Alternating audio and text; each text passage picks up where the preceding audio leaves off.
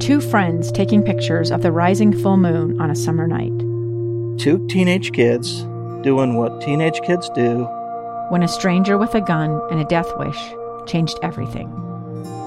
It was violent, it was senseless, and I will never understand it. I will never accept it.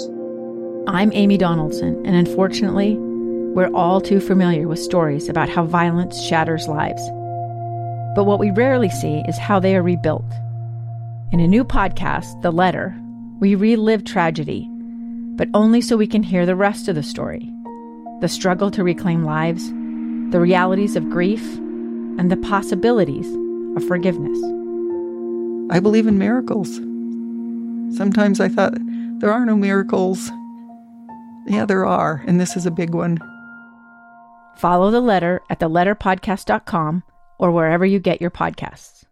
Welcome back to Live Mic, final uh, final segment of today's episode, episode number 84. I am online joined by candidate for Governor John Huntsman Jr. The occasion of our conversation is that, well, today is the deadline for those candidates who declared their intent to gather signatures in an effort to uh, qualify for the primary ballot to submit those signatures and have them certified. John Huntsman Jr., uh, not that long ago today, just a few hours, in fact, made it known uh, via press release. And also, uh, you can see it with your own eyes at the elections.utah.gov website that he, in fact, uh, he and his campaign have surpassed the 28,000 uh, signature requirement. I just refreshed the page. Right now, uh, his certified signature count stands at 28,008.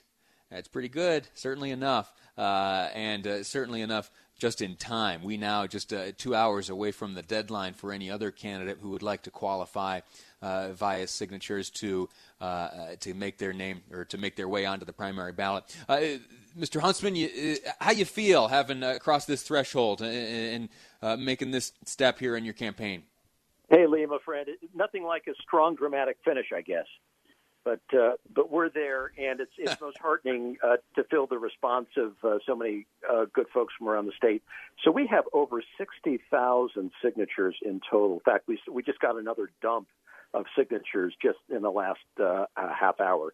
They just keep coming in via email and fax. Uh, we have way more than 28,000 that would have qualified. In fact, we had a backlog of some, I don't know, seven or 8,000 that still had to be counted. So we're there, and that's what's important. There are two ways to uh, get on the primary ballot. One is the convention process, which we take very seriously, and I've done it twice before. The other is getting uh, 20,000 signatures, which we just qualified for today. So we're really, really excited about it. I think the folks who weighed in with their signatures in support of us very much want to see voices, as many as possible, represented during this primary race, simply because of the importance of the issues the state faces now more than ever before.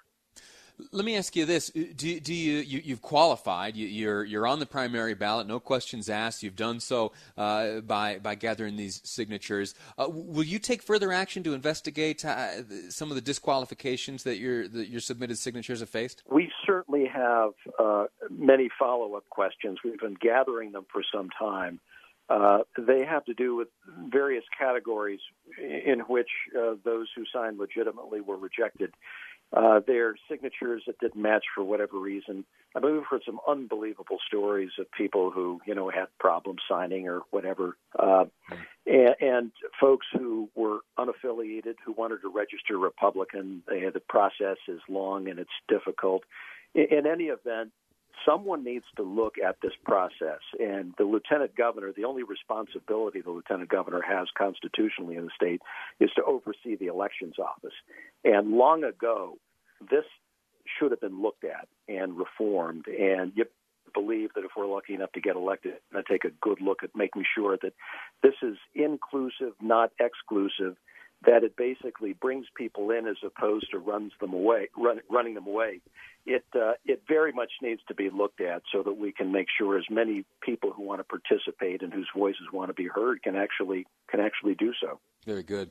Uh, the the convention will take place this year, certainly under different circumstances. Candidates uh, like yourself will be submitting videos to the those delegates elected in 2018 who maintain their uh, position as delegates. I saw some photos uh, of you and the, the family getting together. Uh, I believe recording that uh, video. I also saw that you have gained the endorsement of uh, Utah's senior senator uh, Mike Lee, someone with whom you have a, a great history.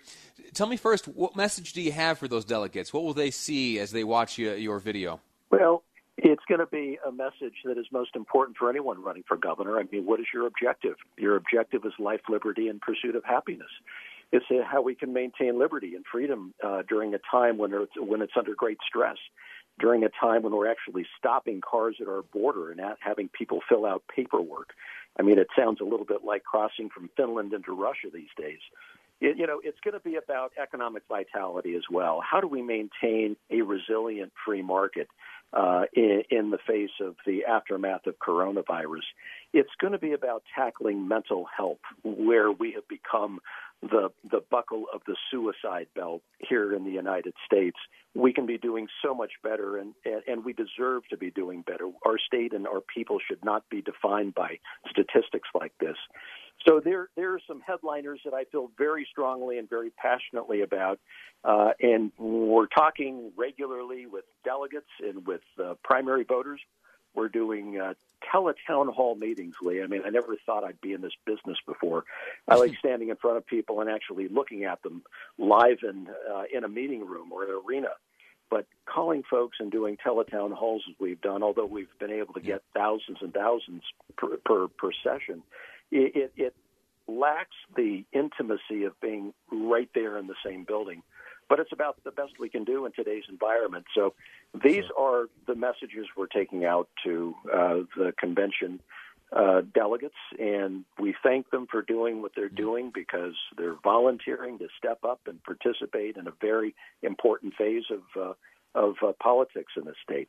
I only have one minute left with you, and let me ask you a question. If I'm reading between the lines, one of the comments you made just a moment ago uh, about crossing out of Finland, the, you have some thoughts and feelings on this uh, request by the state for folks entering the state either on the road or via the airport to fill out this uh, travel declaration form?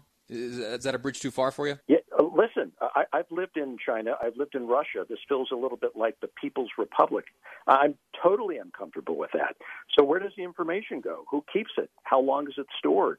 It, it, it's just a fundamental violation of civil liberties in, in a sense. And what concerns me mostly is during a time of crisis, you know, we, we turn more to emergency measures and state di- dictates that really do border on this kind of infringement. And it, and it concerns me greatly because we have a we have a country that's based on promises uh, and obligations to to to the citizens of this country and citizens of the state, and we have to work hard to maintain them. I don't want to see them all thrown up for grabs when we have uh, we have a state emergency like this.